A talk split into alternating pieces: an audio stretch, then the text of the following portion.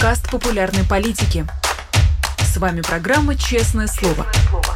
Здесь мы говорим о самом главном.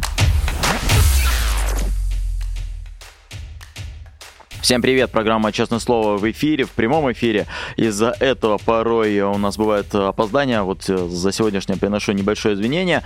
Точнее, извинение мое большое, вот э, опоздание было маленькое, у нас были технические сложности. Но зато сейчас у меня на связи Дмитрий Орешкин, политолог э, и без всяких раскачек. Дмитрий Борисович, здравствуйте. Добрый день, здравствуйте.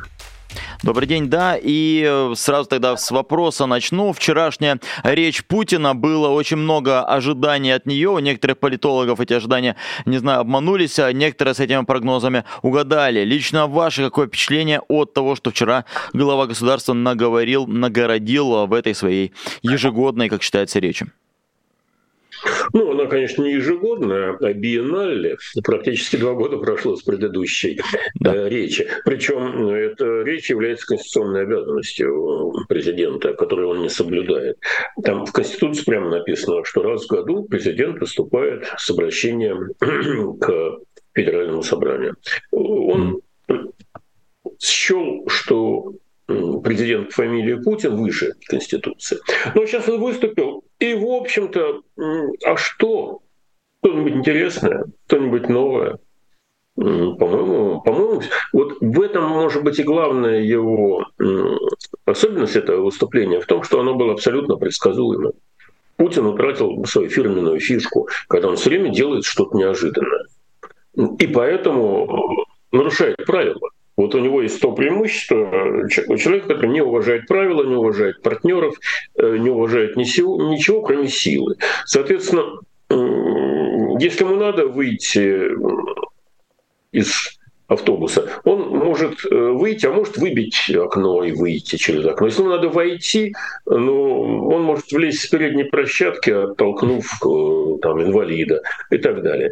Эм, ну, то есть у этого человека нет таких ограничений, и в этом смысле у него было очевидное преимущество перед э, людьми, придерживающимися приличий. Так вот, это преимущество кончилось.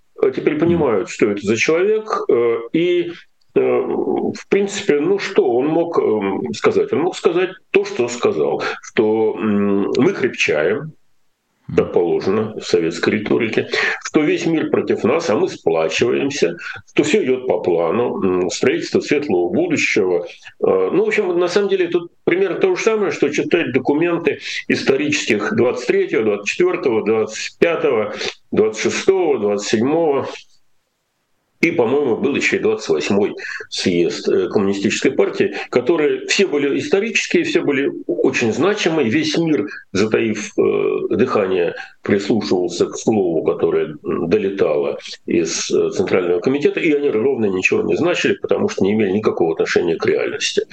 Страна строила коммунистическое общество, мы совершали победы и так далее, и так далее.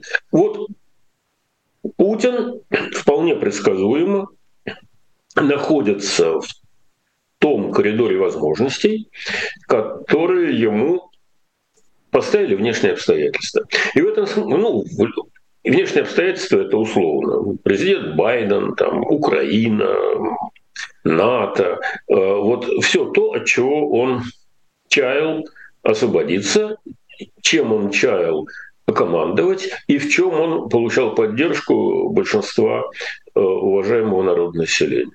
А теперь все, кончилась эпоха путинской проактивности, когда он планировал, придумывал э, и э, в глубине вот с такой вот легкой пацанской уверенностью, как он делал 22 кажется, февраля прошлого года, когда поднимал как школьников членов Совета Безопасности, говорили, ну а ты, Петя, что думаешь о признании государственности э, ДНР и ЛНР? И Петя, прекрасно понимая что, во что его втягивают, э, блеял э, или, или по-пионерски четко говорил, что поддерживаю и одобряю, или если у него в душе кошки скребли, как, например, у господина Нарышкина, который, по-видимому, лучше понимал, что за всем этим стоит, стоит. Он как бы вел себя немножко по-другому, путал запутался в показаниях, что называется. А у Путина такая была удаль молодецкая, потому что он знал, он верил, что трусливый, толерастический, буржуазный, либерастический, э, привыкший греть жирную задницу на российских э, нефтегазовых ресурсах, привыкший жить комфорту. Этот Запад должен испугаться, а за, если не за 2-3 дня, то за 2-3 недели э, Явлинского веником выметут из Киева, посадят туда Януковича или там, Азарова, или Медведчука или еще бог знает кого, а, и Запад э, шамкая беззубым стариковским ртом э, и сидя дряхлой задницей на своих миллионах, будет вынужден проглотить. Он был уверен в этом. Он навязывал Западу свою игру. А теперь наоборот.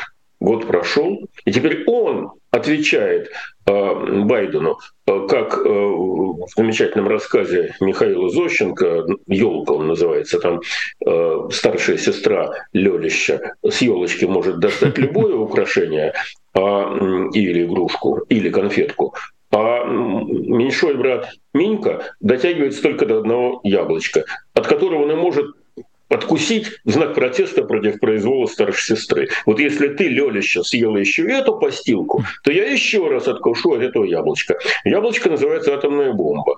И вот э, Владимир Владимирович вполне предсказуемо в очередной раз достает это яблочко, и с хрустом от него откусывает. А вот мы выйдем теперь из стратегических э, соглашений. Отлично. Милый друг, ты думаешь, это не было просчитано Западом? просчитано давно.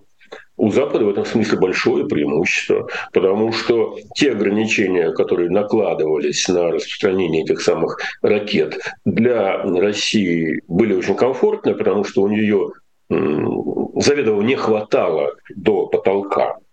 А для Запада они были реально сдерживающими. А теперь Запад этих э, э, ограничений э, лишен. Он может создавать столько стратегических ракет, сколько захочет. Соединенные Штаты, конкретнее говоря. Ну а что было Путину сделать? Он же должен молодецкий вид изображать. Вот он этот предсказуемо, скучно, на грани пошлости уже, изображает этот победоносный вид. Я думаю, что довольно скоро это прискучит, уж, так скажем, политическому классу точно, но со временем даже и широким народным массам прискучит. И тогда начнется отношение к нему примерно такое же, как к Леониду Ильичу Брежневу. Только к ужасу к нашему. Э, шутки шутками, а кровище гораздо больше. Во всяком случае, для России. Я уж не говорю про Украину. Э, чем с Афганской войной. В Афганистане около миллиона человек угробили, между нами говоря. Мы просто об этом как-то не задумываемся. Э, а вот э, советских граждан 15 тысяч. А сейчас, считай, в 10 раз больше.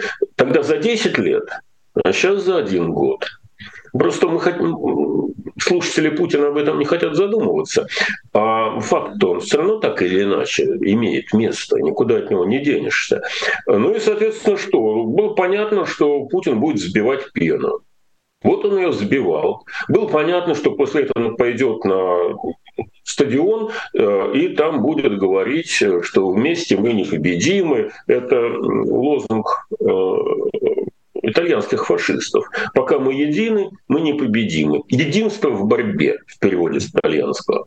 А, ну вот, вот э, там, пока они там пляшут и поют, все эти Газмановы или кто еще, э, весь остальной мир э, не то что даже с ужасом, ужас это был год назад, а с некоторым презрением, отвращением э, смотрят за вот этими играми, когда, э, в общем-то, ну, не хочу выбирать э, плохих выражений, но, в общем, э, джентльмен с пониженной социальной ответственностью э, пляшет на лезвие ножа, в общем-то, имея в руках, э, хотя, хотя и тухлое, но все-таки ядерное оружие, э, которое может громыхнуть. Если громыхнет, то мало никому не покажется, и в первую очередь России. Э, ну, что тут скажешь. Так что э, насчет выступлений предсказуемо, неинтересно. Ничего нового. Э, ну, я не знаю, что еще сказать-то. Даже смотреть-то было нечего. Так пролистал быстренько потом. Вот здесь это, здесь это, здесь это. Про экономику сказал, сказал.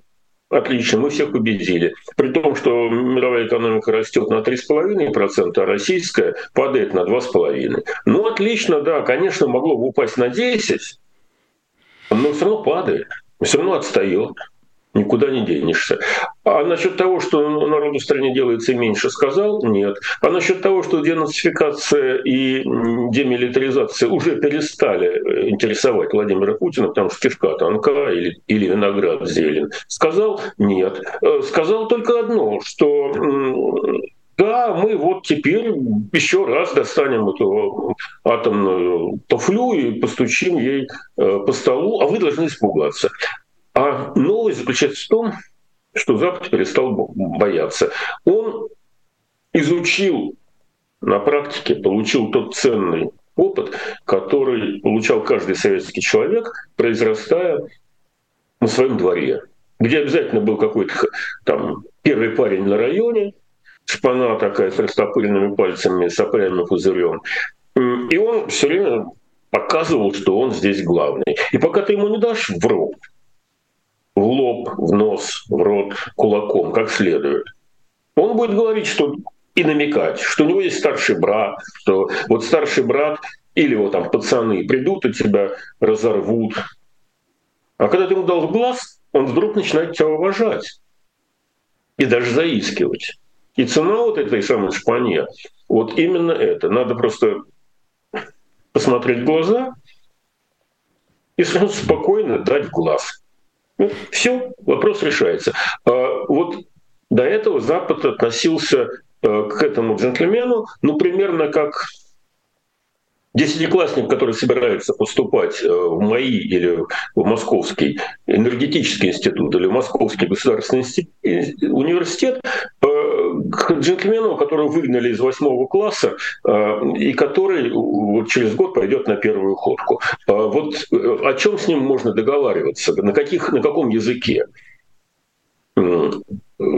Рассматривать его как ровню себе – серьезное заблуждение. Но надо понимать, что для того, чтобы он тебя считал за человека, тебе недостаточно получить э, хорошее образование. Тебе надо иметь хороший крепкий кулак, желательно с, накат... с набитыми на нем э, такими твердыми мозолями. Тогда он начинает понимать тебя по-другому и советоваться с тобой, и уважать тебя. А пока ты его не загонишь под лавку, не объяснишь ему, что его место на его языке, на доступном ему языке, что его место у параши, пользуясь его терминологией, а, он воспринимает. Вот Запад эту эволюцию довольно быстро проделал за 11 месяцев, и теперь, мне кажется, у Владимира Владимировича очень скучная стезя, а, время ему остается мало, и идти он будет под горку. К сожалению, вместе с моей страной, которая все, которая развелась вот на эти пацанские э, манеры, которые близки лица мужского пола в моей стране, потому что они вот именно в такой ситуации они и росли, и которые думают, что весь мир э, определяется силой, как, э, как сам Путин нас учил. Да? Бей, бей первым, э, если драка неизбежна, э, слабых бьют. Ну вот эта вот логика дворовой шпаны. И, и я не понимаю, как люди раньше этого не чувствовали.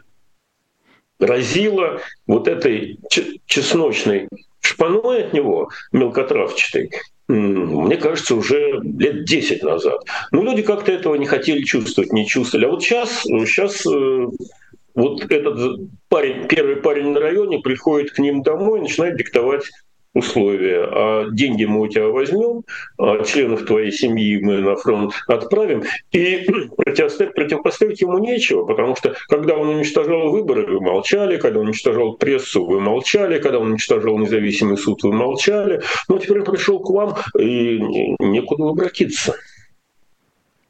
Дмитрий мы, э, вернее, вы несколько раз сказали про вот это противостояние, на которое Путин ставит. Мне хочется вас спросить, как человека опытного и знающего хорошо историю.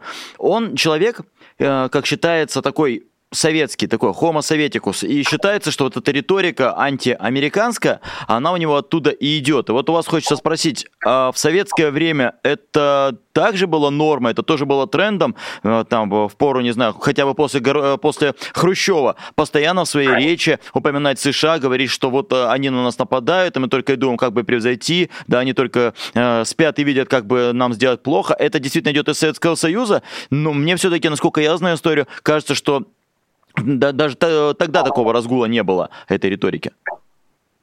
Ну нет, ну что вы, я тоже homo советикус, поэтому, мне кажется, я легче понимаю Владимира Путина. Все зависит от того, какой слой. Mm-hmm. Если официальный информационный, так там читаешь в газете о том, как там, Бундесвер брецает оружием э, у священных и неприкосновенных рубежей нашей социалистической родины, потому что он страшно завидует и пытается наши успехи придавить. А, или там э, с клыков империалистических захватчиков там течет бешеная слюна, они зарятся на достижения советского народа и так далее. Это официальный как бы слой информации. Были люди, которые это воспринимали всерьез, простые души. Но большая часть даже тех, кто как бы воспринимал всерьез, это все-таки были такие люди, которые на этом надеялись э, приблизиться к пункту раздачи пряников, э, к там, так называемым Э, спецраспределителем. А большая часть народа, в общем, уже устав от всей этой риторики, над, над всем этим разговором э, откровенно смеялась, потому что, ну, там простой ответ был, почему мы никак не обгоняем Америку? Ну, потому что вся задница в заплатах.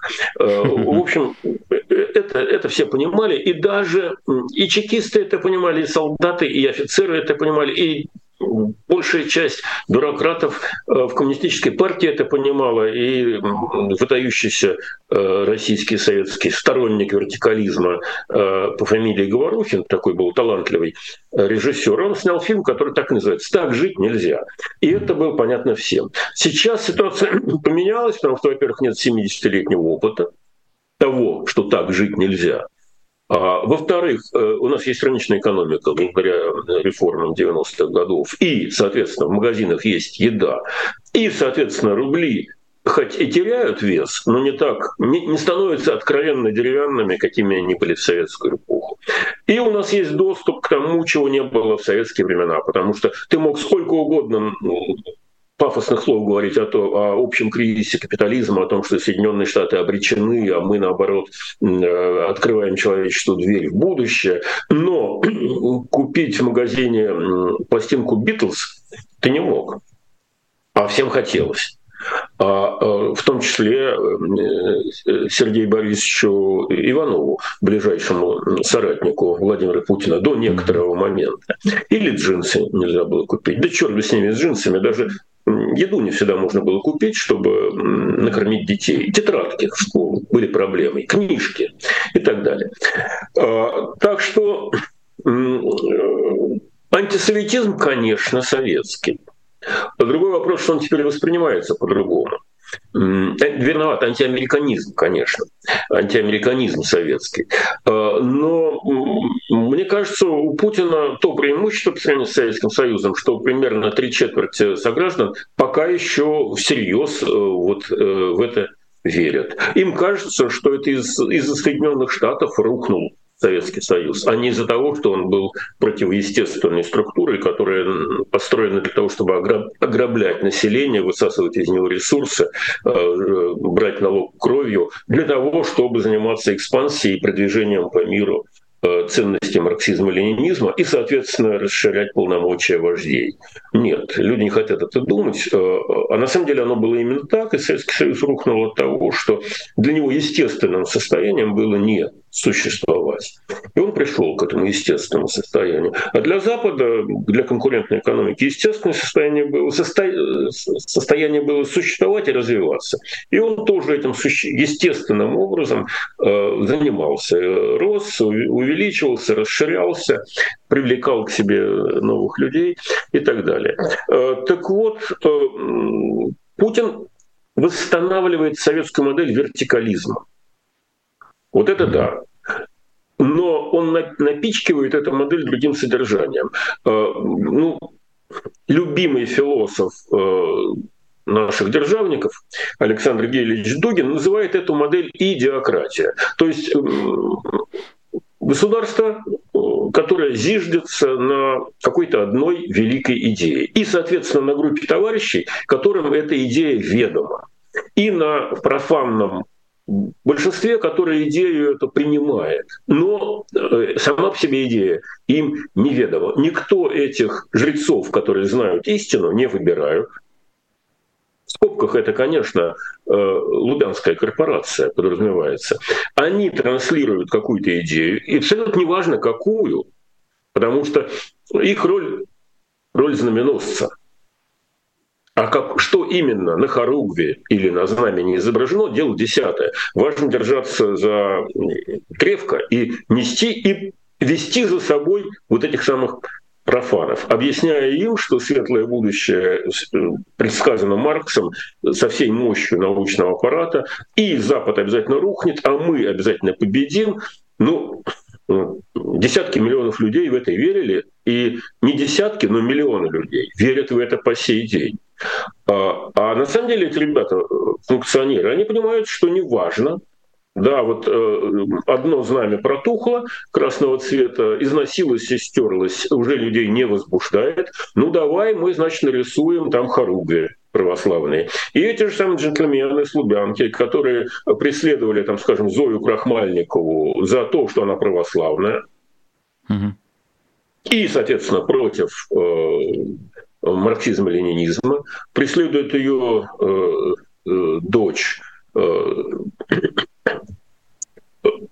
за то, что она или ее друзей, за то, что они выступают против э, ущемления прав человека и как бы как бы недостаточно православные. То есть эти люди уже навязывают вот так называемым правооборцам, э, правозащитникам свою систему ценностей под совершенно другим, прям противоположным э, соусом.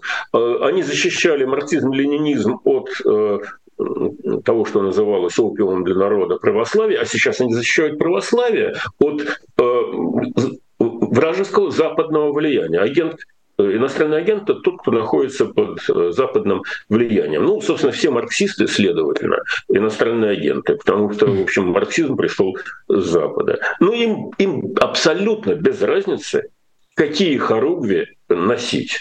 Э, вот они организовали орден там православных кувалдоносцев.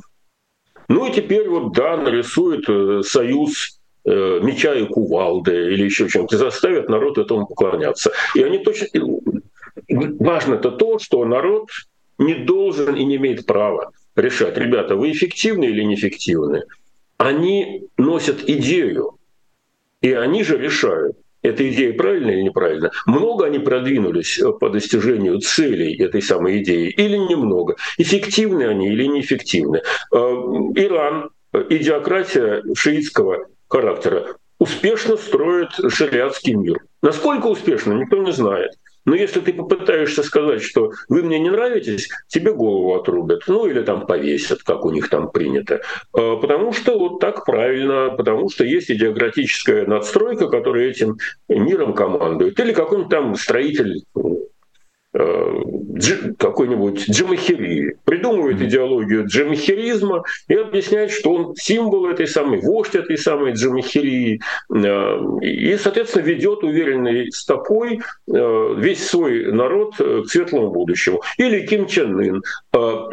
И они все несокрушимы, они все носители идеи, они, они просвещают широкие народные массы и объясняют им, как надо жить. Это на Западе, на презренном принцип построен другой.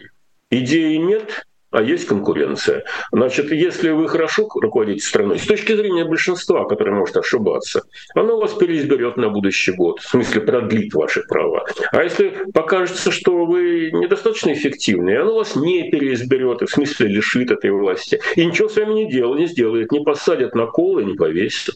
И в результате в 48 году или 47 я уже не помню, овеянный пороховыми дымами победы э, Уинстон Черчилль взял и проиграл выборы лейбористам. Чего Сталин, например, вообразить себе не мог. И ничего не произошло, ушел э, господин Черчилль, четыре года или сколько он там был в оппозиции, а потом вернулся в начале 50-х во власть. И, и это нормально, потому что это не идиократия, это конкурентное общество. У нас было конкурентное общество в 90-е годы, когда президенту Ельцину дважды пытались вынести в парламенте, который был совершенно непокладистый, свободно мыслящим. А, два раза выносили проект импичмента, оба раза с большим трудом президент от него уворачивался. Были сильные политические партии, от которых многое зависело. И побеждали на выборах, например, коммунисты. У них было в Думе большинство. Это было очень тяжело. Это сильно мешало, но, но это была демократия. А сейчас у нас нет ни партий, ни политических лидеров. Вернее, не есть, но или убиты, или под землей, а, или выгнаны из страны. А, и у нас есть один великий вождь, который знает истину, и который вот этот вот самый возглавляет союз православных кувалдоносцев, который использует э, кувалду как раз да, в качестве инструмента борьбы за умы человечества. У них отлично получается, надо сказать. Вот э, то, что сейчас происходит, э, на мой взгляд, это конец того, что они называют русской цивилизацией. Потому что война проигрывается, русский язык третируется, русская культура благодаря достижениям господина Пригожина и его кувалды э, становится токсичным, он становится просто отвратительным. И все то, что великая, уважаемая, горячо любимая мной, например, русская культура и русский язык завоевали за столетия развития, один мелкотравчатый представитель класса шпаны из э, э, петербургских подворотен, поддерживаемый примерно так же мыслящими персонажами, которые э, реализовывали себя поступая в структуру, которая называется КГБ, ФСБ, вот эта группа товарищей привела все это, ну не совсем к нулю, но престиж, статус, уважение России, в том числе уважение к вооруженным силам России, э, угробила за один год так, что без слез не взглянешь. Э, и здесь, что называется, за державу обидно. Э, будь они поумнее, будь они почестнее, наверное, и страна была бы получше. А сейчас, ну, ну что тут скажешь? Но мы тоже в этом виноваты. Я не склонен на них возлагать ответственность. Мы же не смогли э, дать им в свое время в лоб и сказать, что не ты первый парень на районе. Есть помимо тебя тоже другие достойные люди. Мы считали, что ладно, обойдется как-нибудь. Мы, живем, мы живем неплохо, да, ну, отлично. Но теперь вот э, нам будут выбивать зубы, а мы будем их сплевывать и утирать кровавые сопли. А Причем не только Путин будет выбивать, будут выбивать все, кому не лень. Потому что Путин разрушил то, что можно было бы назвать русским миром в хорошем смысле этого слова. А, британский мир — это ведь не тот мир, который навязывает Судану, как ему себя вести. Это тот мир, который распространяет британскую или английскую литературу, английский язык, английскую науку и так далее. И поэтому пользуется уважением. А русский мир ассоциируется теперь с Владимиром Путиным, и это надолго. Я не понимаю, как люди этого не могут понимать. Но, видимо, не понимают. Извините, у меня очень чего-то длинный спич образовался.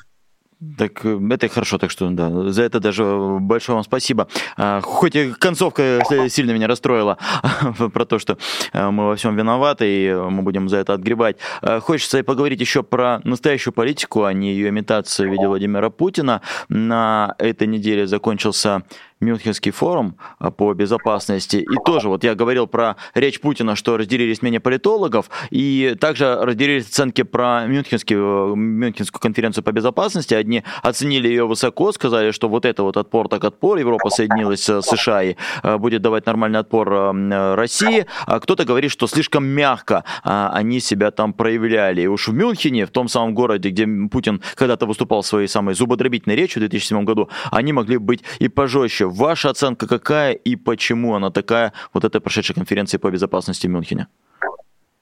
Ну, всегда кому-то что-то не нравится. Э, кому-то недостаточно, а кому-то слишком. Кого, для кого-то суп пересолен, а для кого-то недосолен. Все зависит от того, как у тебя э, со вкусовыми рецепторами.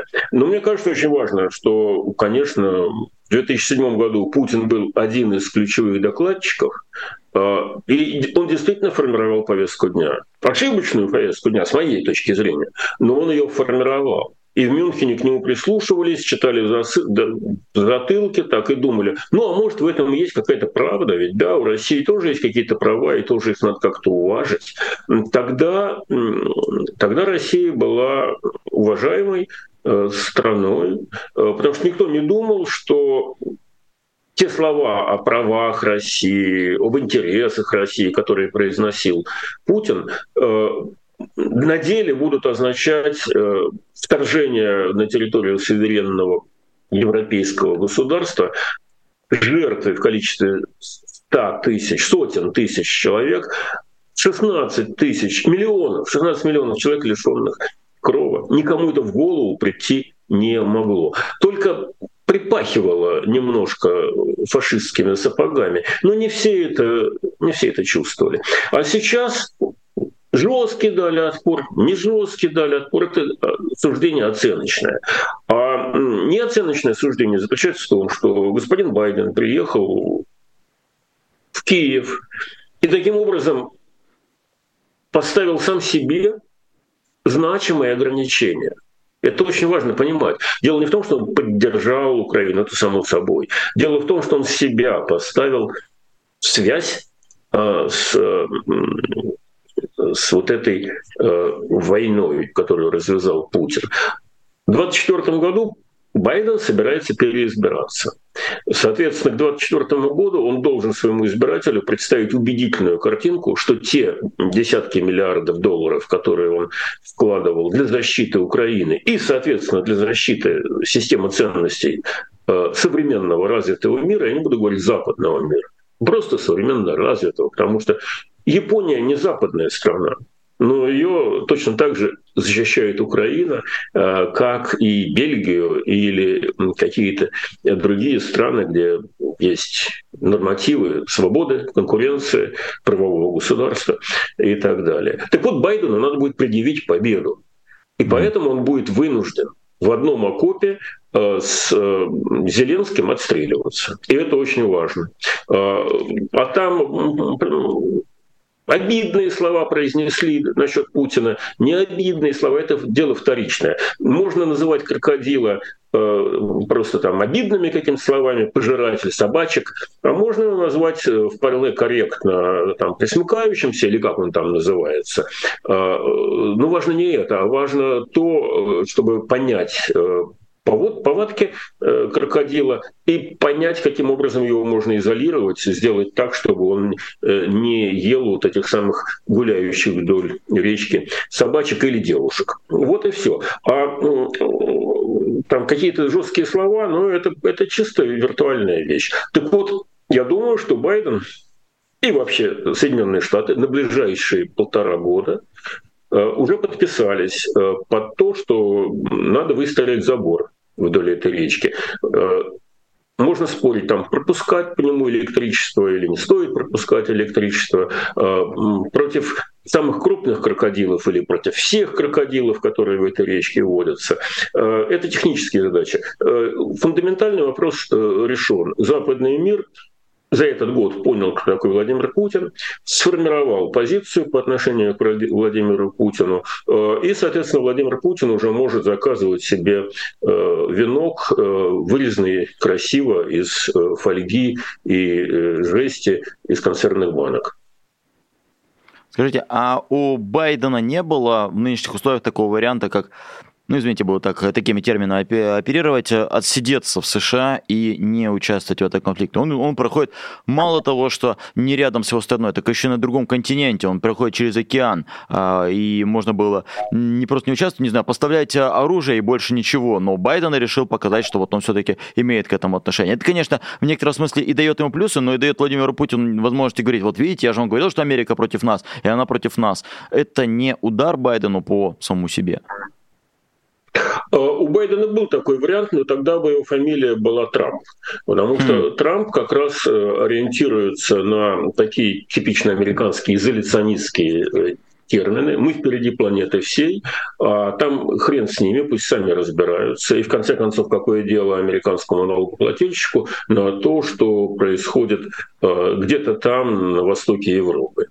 Э, в этом есть своя логика, потому что к российскому избирателю примерно так же относится. Его, его сильно волнует проблема того, что там Хутту делали с Турцией. Э, там сколько-то, 20 лет назад. Или что там происходит в Нигерии, или какие-то там еще перевороты. Да не очень. Но вот э, американский избиратель тоже на это не очень э, тревожно смотрит. Но благодаря деятельности Байдена в том числе, э, они, американцы начинают понимать, что на кону-то ведь вопрос не Украины и даже не России. На кону э, глобальная система безопасности. И за этот год э, люди поняли, что раньше ее пытались строить с Россией вместе, в борьбе против терроризма, в борьбе против каких-то непредсказуемых э, развитий стихийного там характера. А теперь ее надо строить против России. И вот это э, так или иначе на Мюнхенском э, сборище это прозвучало. То, что э, Байден э, и вообще демократическая партия всегда традиционно защищала глобальные интересы демократии, э, это в России хорошо понимают. И то, что Трамп э, и республиканская партия традиционно были склонны к большему изоляционизму и, соответственно, к меньшему вовлечению в иностранные дела, тоже понимает. Именно поэтому пили шампанское в Государственной Думе, когда избрался Трамп. Не без помощи, э, хотя довольно неэффективной, со стороны российских специальных служб. Эти специальные службы успешно строят Лубянскую Народную Республику на территории 17 миллионов квадратных километров, и уже и построили. Так вот, Трампу глубоко наплевать, как функционирует эта Лубянская республика, а Байдену и демократам нет, не наплевать. Он боится, что, и не без оснований боится, что эта республика существует для того, чтобы распространять э, свое влияние на окружение, на территориальное окружение э, себя. Не для того, чтобы лучше люди жили, нет. А для того, чтобы рассматривать этих людей как ресурс для мобилизации и, соответственно, заниматься еще большей экспансией. В этом история. Но вывод очень простой. Америка, как и Россия, между прочим, не есть какое-то однородное образование, которое всегда враждебно э, России, как нам объясняют э, пропаганда. Трамповская Америка одна история, Байденовская Америка другая история. Также и Россия. Путинская Россия – это одна история, а, так скажем, Горбачевская или Ельцинская, или даже Хрущевская э, – совершенно другая история. Э, так что то, что рассказывает Путин и его пропагандисты, это сказка для, для белых бычков, э, примерно трехлетнего да нет, даже полугодовалого возраста, которых осенью, когда травка э, кончается, должны отправить на мясокомбинат. Ну, в смысле, э, на переработку в ЧВК «Вагнер». А, ну а те люди, которые по интеллектуальному потенциалу немножко выше белого бычка, они понимают, что было время, когда Соединенные Штаты очень помогали России. И не потому, что она была слабая, а потому что они были в этом заинтересованы. И, и ножки Буша были, и поддержка укрепления России была со стороны Соединенных Штатов, потому что в ночном кошмаре любой американский президент мог увидеть на месте Советского Союза или одной распавшейся России, э, скажем, на месте Советского Союза четыре ядерных э, государства. Казахстан, Украина, Россия и Белоруссия, где были Э, ядерные бомбы. Поэтому Америка очень помогала сохранить единство России после распада СССР. И поэтому она так, в общем, не очень вмешивалась в то, что потом Ельцин назвал своей главной политической ошибкой, а именно войну в Чечне. Э, ну, это длинная история. Так, в общем, Украина не то место, где выясняют спор между собой Россия и Соединенные Штаты. Простите, пожалуйста, путинская Россия не ровня Соединенным Штатам, хотя бы потому, что Соединенные Штаты это треть мировой экономики, ну, почти треть, а Россия 2% мировой экономики. Я уж не говорю про разный вклад в науку вот сейчас уже, не в 19 веке, когда Россия была, конечно, впереди, а вот сейчас вклад в науку, в культуру, в язык, э, в демографию, куда угодно. Советский период существования сломал хребет российской цивилизации на столетия вперед. Самый простой пример, простите.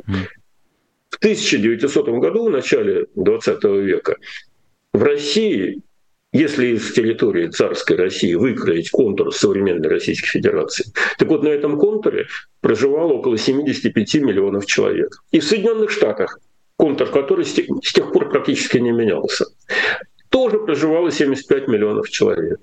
Прошло 122, 123, можно сказать, года, на самом деле 122 все-таки. В Соединенных Штатах уже скоро будет 340 миллионов населения, а в России 145. Значит, Россия выросла, да, но всего в два раза.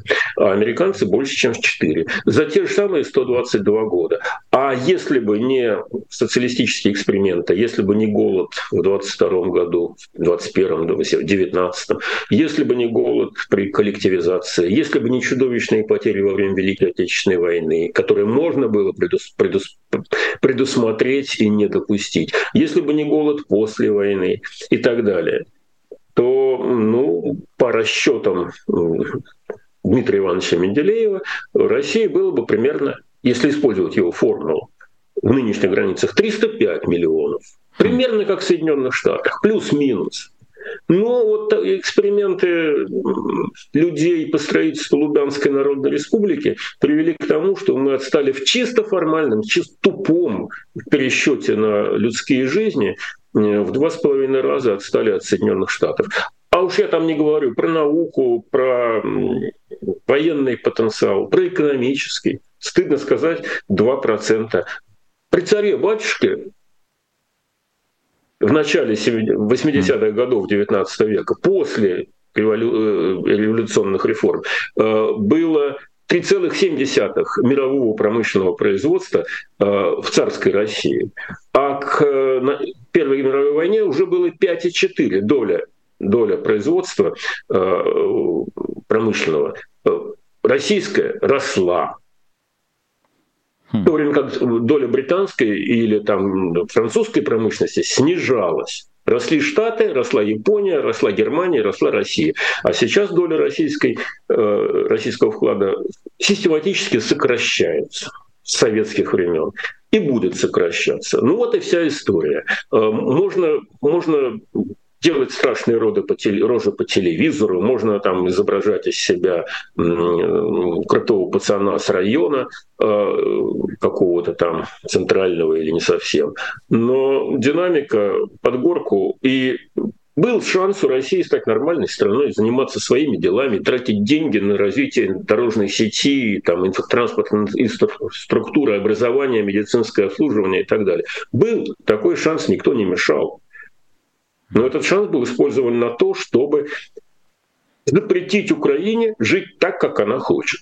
Жить так, как ее население хочет. Заставить ее силком вернуться э, в советский сарай. И эта история точно не простит.